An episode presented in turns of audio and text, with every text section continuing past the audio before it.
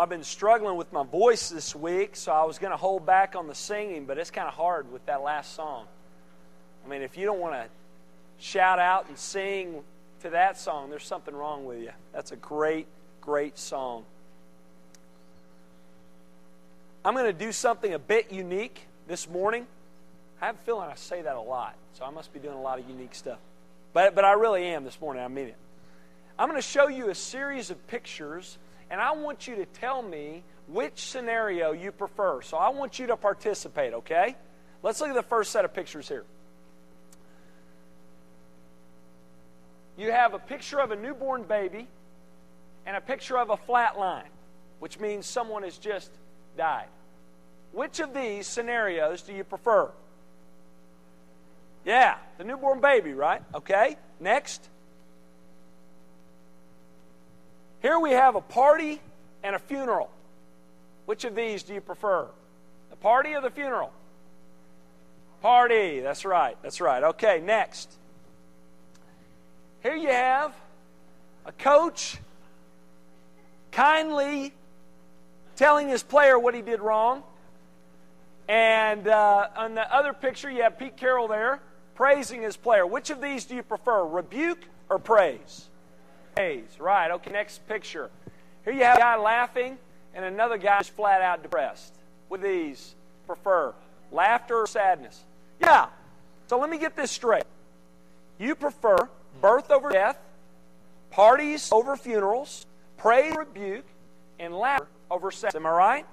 Yeah. I think we would all reason in that way. I think we would all, at first glance, say we prefer these things. And you know why? Because each and every one of us has, has grown up thinking that us to enjoy our life, our world has to be free of hardship. When I was young, I truly believed not one good thing could come from suffering and adversity. So I tried to avoid it at all costs. And I think many of us are still trying to do that today, aren't we?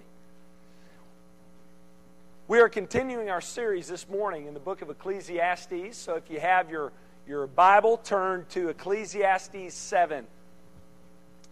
We're going to be looking at verses 1 through 14 this morning. And in this passage of Scripture, Solomon is going to showcase his wisdom. I mean, if you thought before this chapter that Solomon was wise, you're going to truly see it in this chapter. I mean, you're going to see that we are in the minor leagues when comparing our wisdom to his. Now, if you remember from last week, in chapter 6, Solomon ends the chapter with a question. He asks, What is good for a man while he lives the few days of his vain life? In other words, because life is so brief, how are we to spend our time with the little time we have left? And in chapter 7, in these first 14 verses, Solomon is going to answer this question and he's going to answer it by giving us eight proverbs or uh, eight life lessons. Now, I want to warn you, in the, uh, in the fashion of, you know, the, the, the trend that Solomon's been following here, these proverbs are heavy. They are difficult. They are tough pills to swallow. Solomon is not preaching to the choir when giving these life lessons. These go counter to the way we think. You're going to hear some points this morning, and you're going to think to yourself, wait a second. I mean, I just, I just, that just doesn't sound right. I haven't grown up thinking that. Well, let me remind you this morning that we are reading from someone with, with who has far superior wisdom to ours and, and others as well. So let's approach this text this morning with open hearts and closed mouths as we learn from Solomon's wisdom this morning. Here's the first point that Solomon makes the first life lesson good character is better than good cologne. Now, that sounds kind of funny. We'll explain this.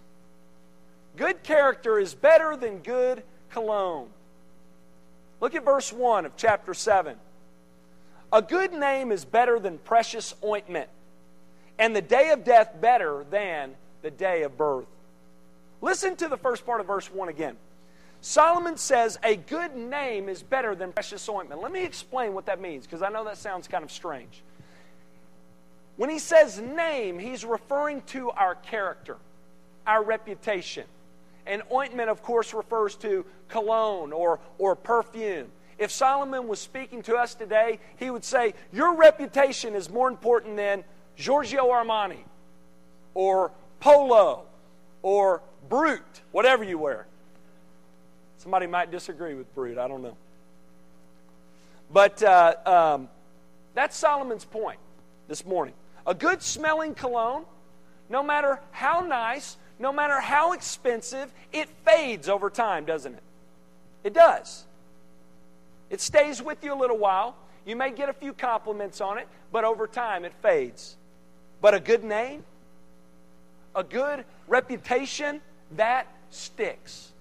In other words, a name that lasts is better than a. Solomon here is explaining the importance of having the pleasing aroma of a good reputation. If you smell bad on the outside, that's forgivable, isn't it? As long as it's not a continual problem. If you were to come over to my house after I mow the lawn, you would agree with my wife that I didn't smell too good. And you would probably say, like she does to me, hey, why don't you go get in the shower and go get cleaned up? Because you smell really bad. But my guess is you'd probably forgive me for that because I've been outside and I've been working hard. But what's much more difficult to live down and much less forgivable is a bad reputation. That's Solomon's point. A good reputation, a good character is the most important thing about you. We live in a world that says image is everything and character matters very little. Not true in the church. But I grew up. I had many of the wrong influences when I was growing up telling me, I don't worry about people think of your own person. Who cares what your parents think, what your friends think, what your teacher thinks? Do what's best for you. Solomon, he says the opposite. And he's got the wisdom. He says, Your character, your name, your reputation, it means everything. What people say about you is so important. In their day, names were very significant. Not so much today. Uh, but every now and again, you'll hear somebody with, with a familiar name, and I'll think to myself, hey, are you named after them? Uh, you know, that's, that's a unique name. And uh, every now and again, we name people uh, after others. I was named, listen to what my parents did. I was named after Billy Graham. Can you believe my parents did that to me? I mean, that's a lot of pressure to put on a little kid, isn't it? It is. That's a lot to live up to. How many of you were named after godly men and women your family? Let me ask you this How are you living up to that name? Kids, youth, college age, students here, how are you living up to your family's name? How are you carrying on that name? Because it's important to ask that question because the way society views you according to Scripture, it is significant. It is important. As Leslie and I, as our girls get older, we're going to have to sit down with them and say, listen, you girls, you are hail girls. And that means something. Your character matters. It does. Solomon goes on to say, the day of death is better than the day of birth. Remember earlier, many of you said you prefer birth over death. Well, Solomon says we need to live with our dying day in mind. And the reason why is because at birth there's not much you can say about the, uh, the character of a newborn baby, right? They haven't done anything yet. Sky's the limit. But on the day of your death, it's fixed. There's nothing you can do to go back and, and change the way that you've lived. You ever been to a funeral that was a celebration? You ever been to a funeral where they just celebrated a life and you went away from there just thinking, man, I want to have that kind of legacy. I want to make that kind of impact. That person lived a full life. You ever done that? You ever said that? Been to a funeral like that? Jim Elliot, many of you know that name. He was a famous missionary who was killed for his faith in Ecuador. He and a group of missionaries, uh, they went and they, God had laid it on their heart to go take the gospel to a vicious group of people, the, the Auca Indians, who had never heard the gospel, and uh, they were just a warlike, just, just vicious group of people. And upon making contact with these missionaries, I mean, with, these, uh, with this tribe, these missionaries were speared to death. They were killed. Well, those of y'all who are familiar with the story know that God used that tragedy and, and. Many in that tribe came to know Christ. It's an incredible story. Well, later on, they found Jim Elliot's journal and they published it, and I actually own it. And he's got a quote, he's got a lot of great quotes, but one is a prayer that he prayed God. And I want to share it with you because I, have committed it to memory. It just, it just touched me the first time I read it, and it still touches me to this day. He said, Lord, I pray thee, light these idle sticks of my life. Consume my life, my God, for it is thine. I seek not a long life, but a one, like you, Lord Jesus. That's prophetic, isn't it? Is that what you are? Not a long life, but a full one like the Lord Jesus. What kind of legacy are you leaving? A godly legacy? The kind of legacy that your kids, your grandkids will remember? My great granddad was a Baptist preacher, and uh, he was just incredibly godly man. I hear stories about him to this day, and I never got to him. And I hear about, well, I met somebody recently who sat under his preaching and just about the impact had in his life. And in fact, the, the guy I served with in uh, Fort Smith, who's a pastor of Fellowship Fort Smith, get this. His grandmother was saved under my great grandfather's preaching. How about that? That's the kind of legacy I want to leave. Are you a man or woman of integrity? Are you a person who is respectable? Is your character godly? For the believers in here, do people, when they hear that you're a Christian, do they say, that explains a lot? Or do they say, that's shocking? How are you living up to that name?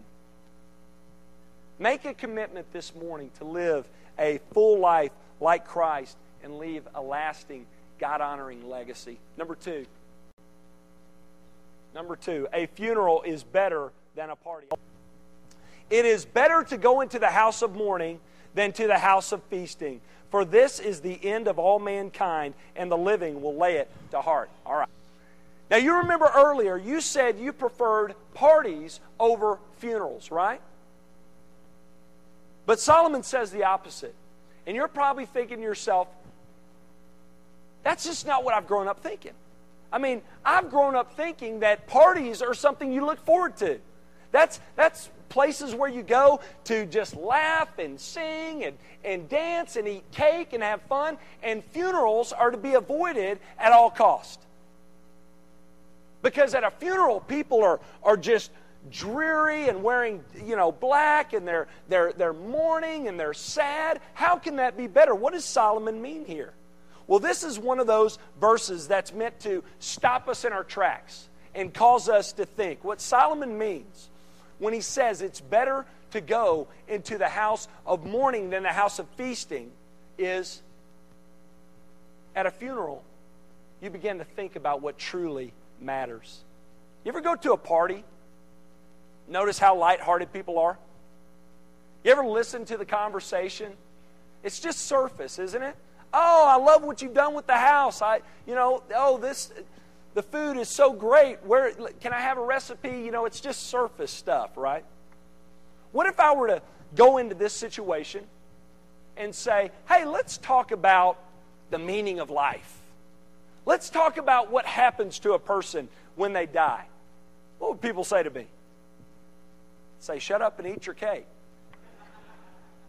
This is not a time or place for that, right? That's right.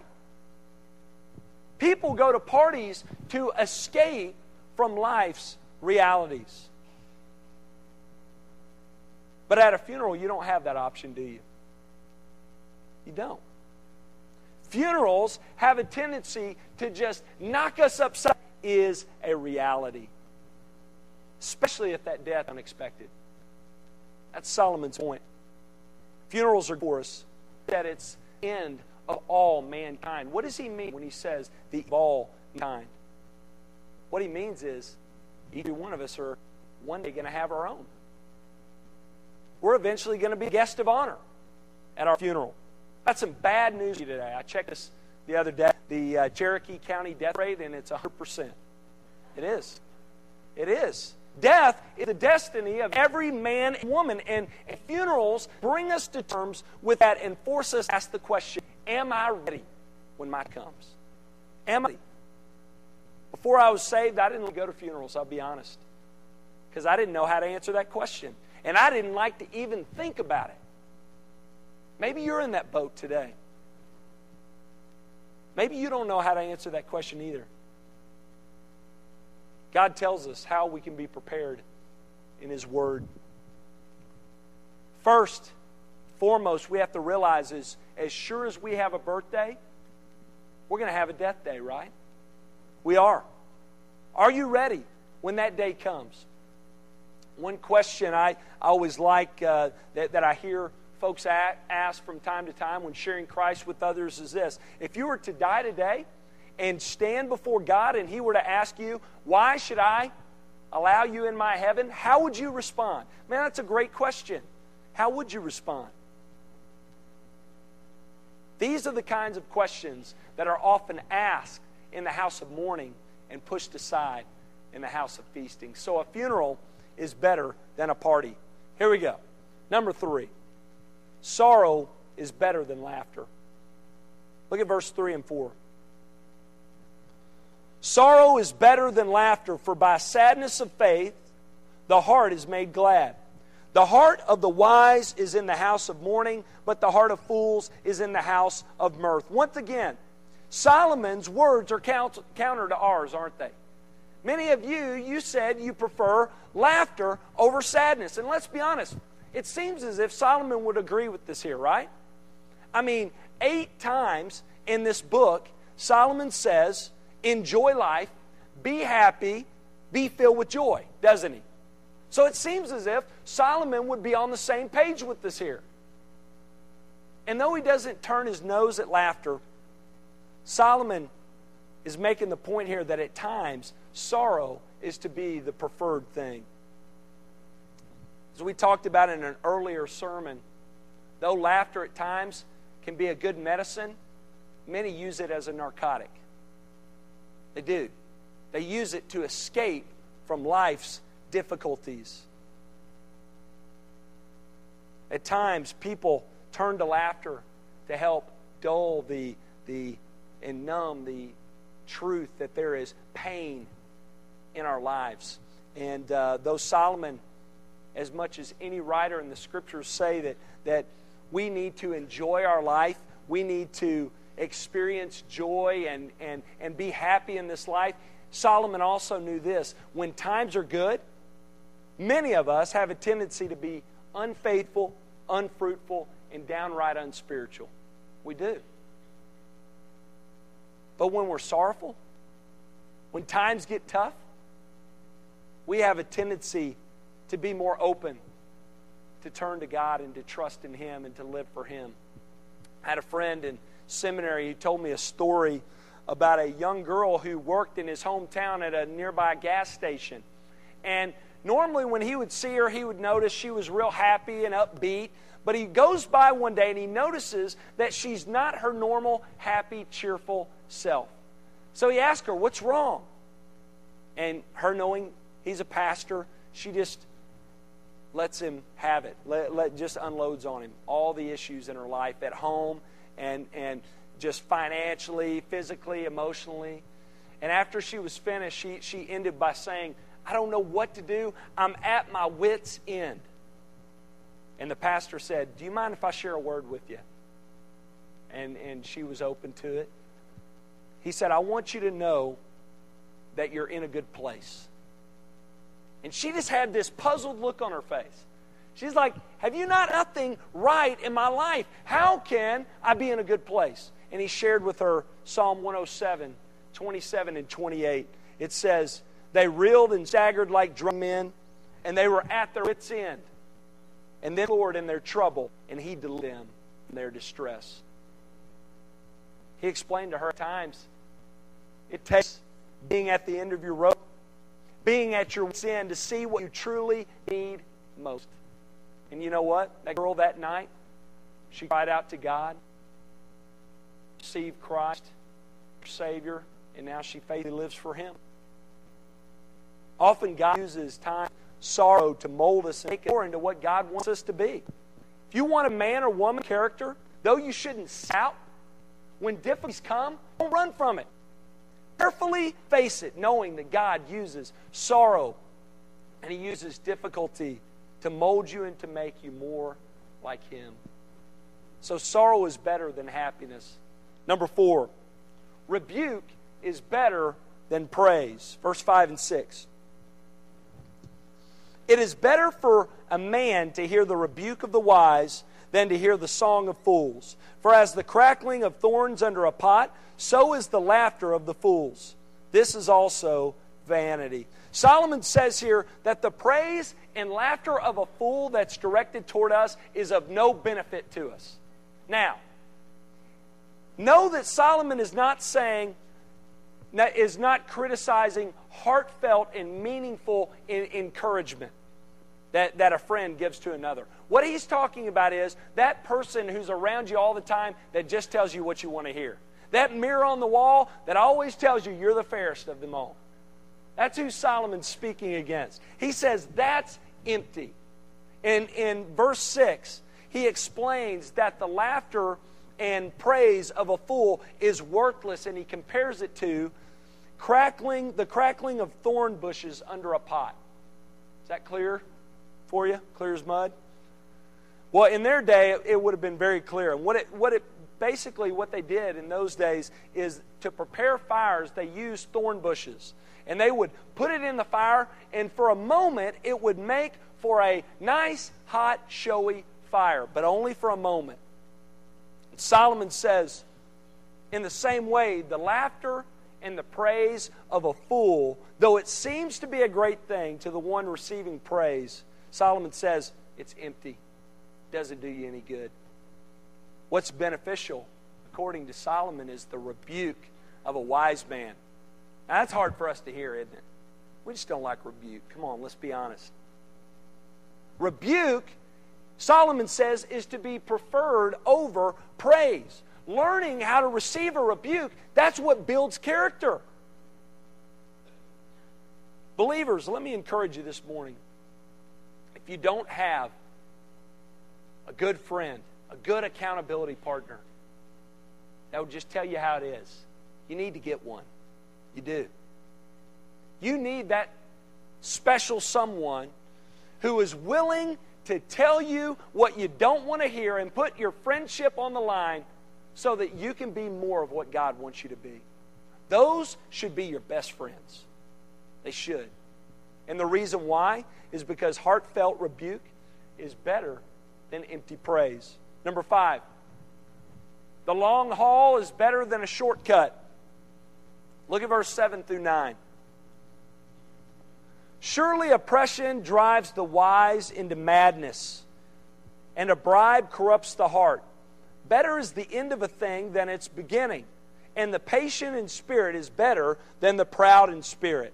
Be not quick in your spirit to become angry, for anger lodges in the bosom of fools. Once again, this is contrary to the way many of us think, especially in our world. Things have become so fast paced in our world, haven't they? We can do things 10 times as fast as we can do them as we could do them 10 years ago. We have instant everything in this in this culture, don't we? We have instant food, instant coffee, instant internet, instant gratification, instant entertainment, and as a result, we have become extremely impatient in every area of our life. We have.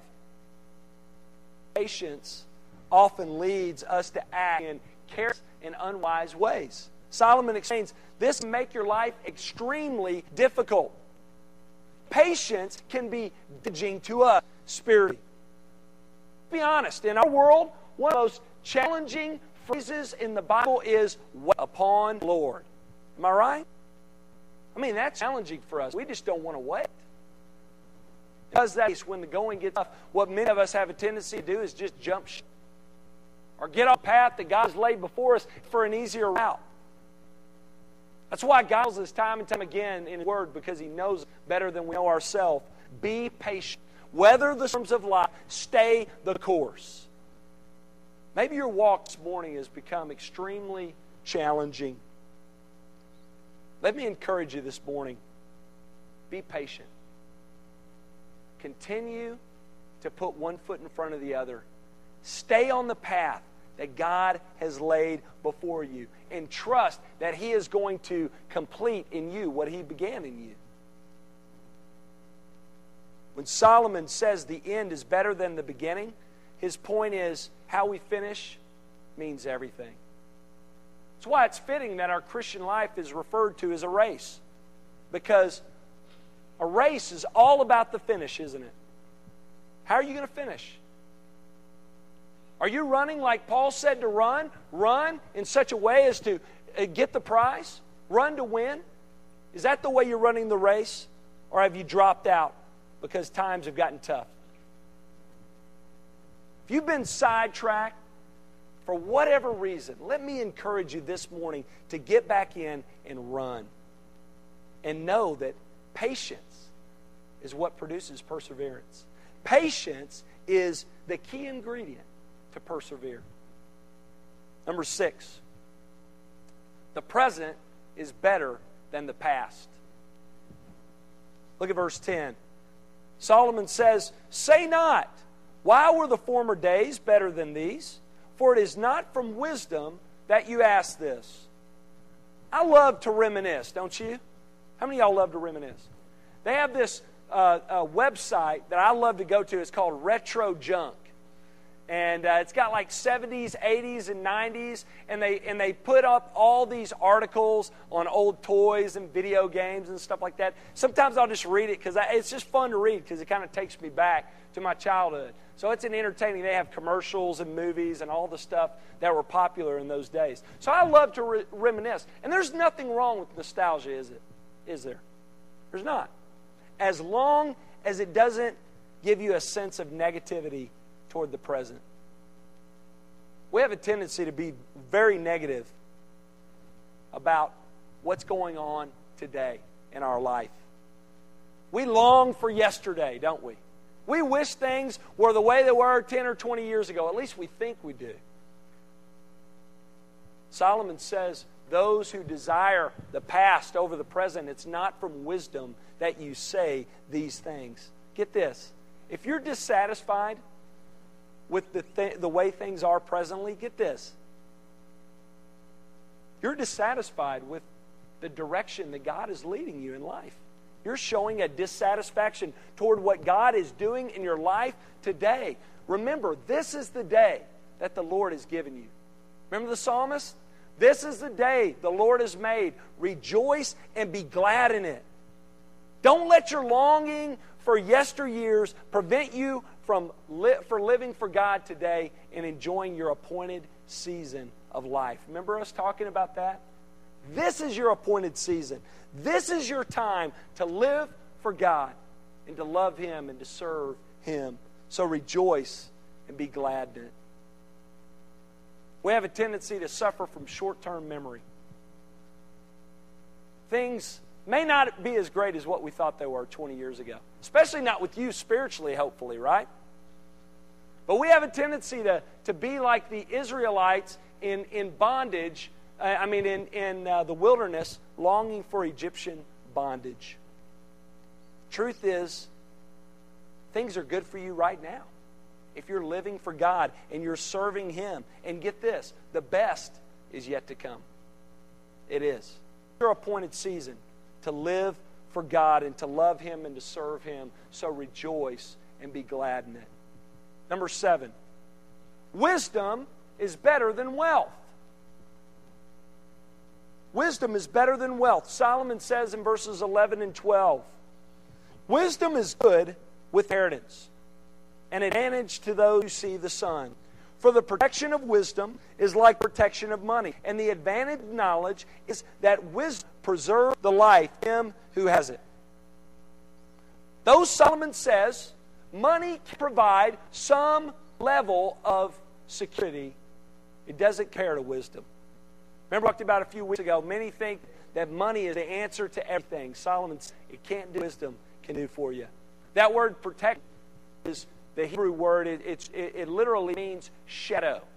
Shadow. And, and think of it this way when, we're comparing money to uh, wisdom. The protection money provides is like the shadow from a shade tree. It provides protection for a sh- short period of time in a limited space. Whereas the protection that wisdom provides is comparable to a large building with a roof on top of it that provides a permanent protection at a, in a much larger space at a much deeper level. That's the way we should think about it. Money can provide a shelter from the cold and the heat, right? It can provide us maybe a safe home in a safe neighborhood, a security system, but it cannot protect us. It, that, that's its limitations on the protection it can provide for us. And we talked about already, money can be gone like that. But Solomon says, wisdom, however, it gives us long life. Wisdom helps us live our life well on planet Earth and will preserve our life and take us into eternity with a rich reward. That's what wisdom can do for us. Wisdom, God honoring wisdom, keeps us from the things that truly destroy us. Not those out there that, that our house will protect us from, you know, burglars or whatever. Wisdom protects us at a much deeper level. It protects us from the sin in our lives and in our world. Money can't do that, can it? You know what else wisdom can do? Wisdom can see us through the tragedies of life and bring us out and make us stronger people. Money can't do that either. Solomon knew the benefits to money, didn't he? He had a lot of it. But he also had a lot of wisdom. And he said, Wisdom is to be preferred over wealth. Look at what Solomon, listen to what Solomon says in Proverbs 8 10 through 11.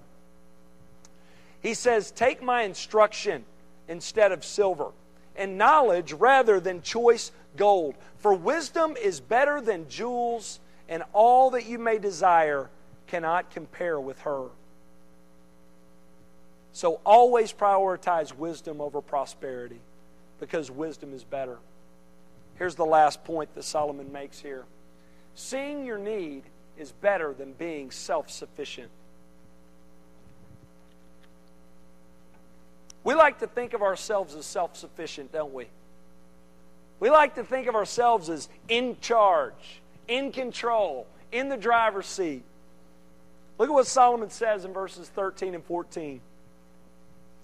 Consider the work of God.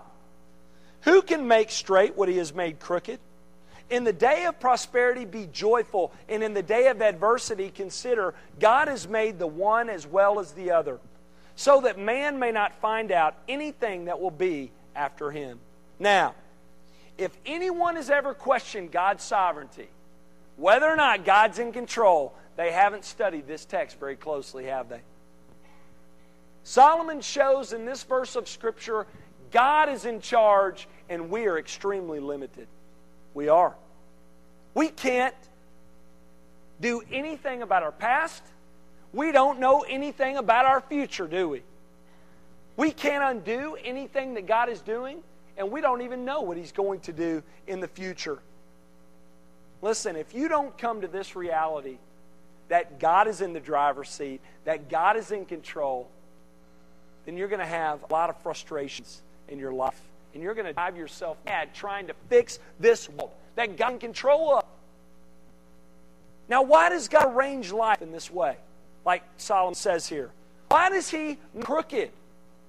Why does he appoint adversity along with prosperity? You ever ask that? The answer, I believe, is simple. so that we'll trust in Him.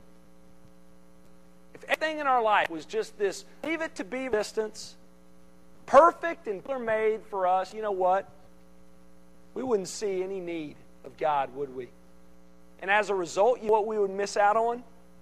We would go through this life and miss out on all the joys that come from knowing Him and living for Him.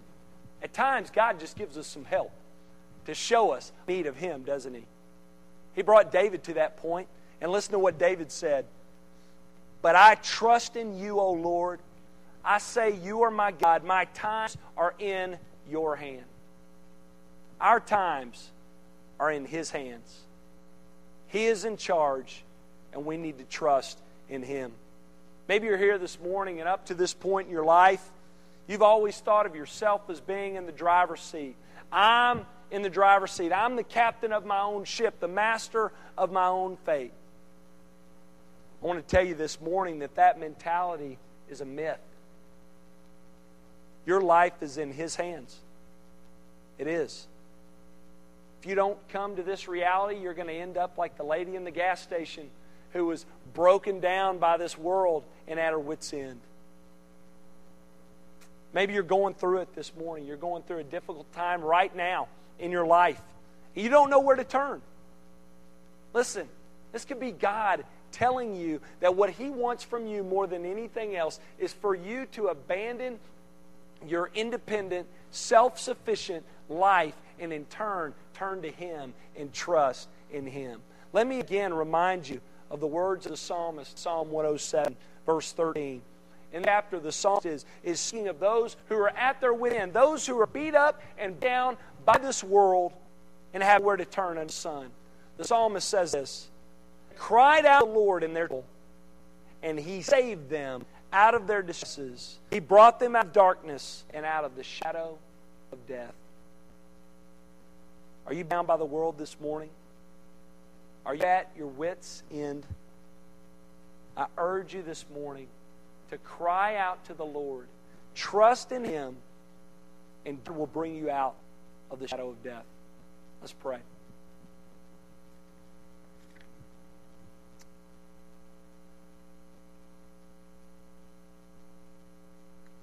Father, we come before you and just ask forgiveness, God, for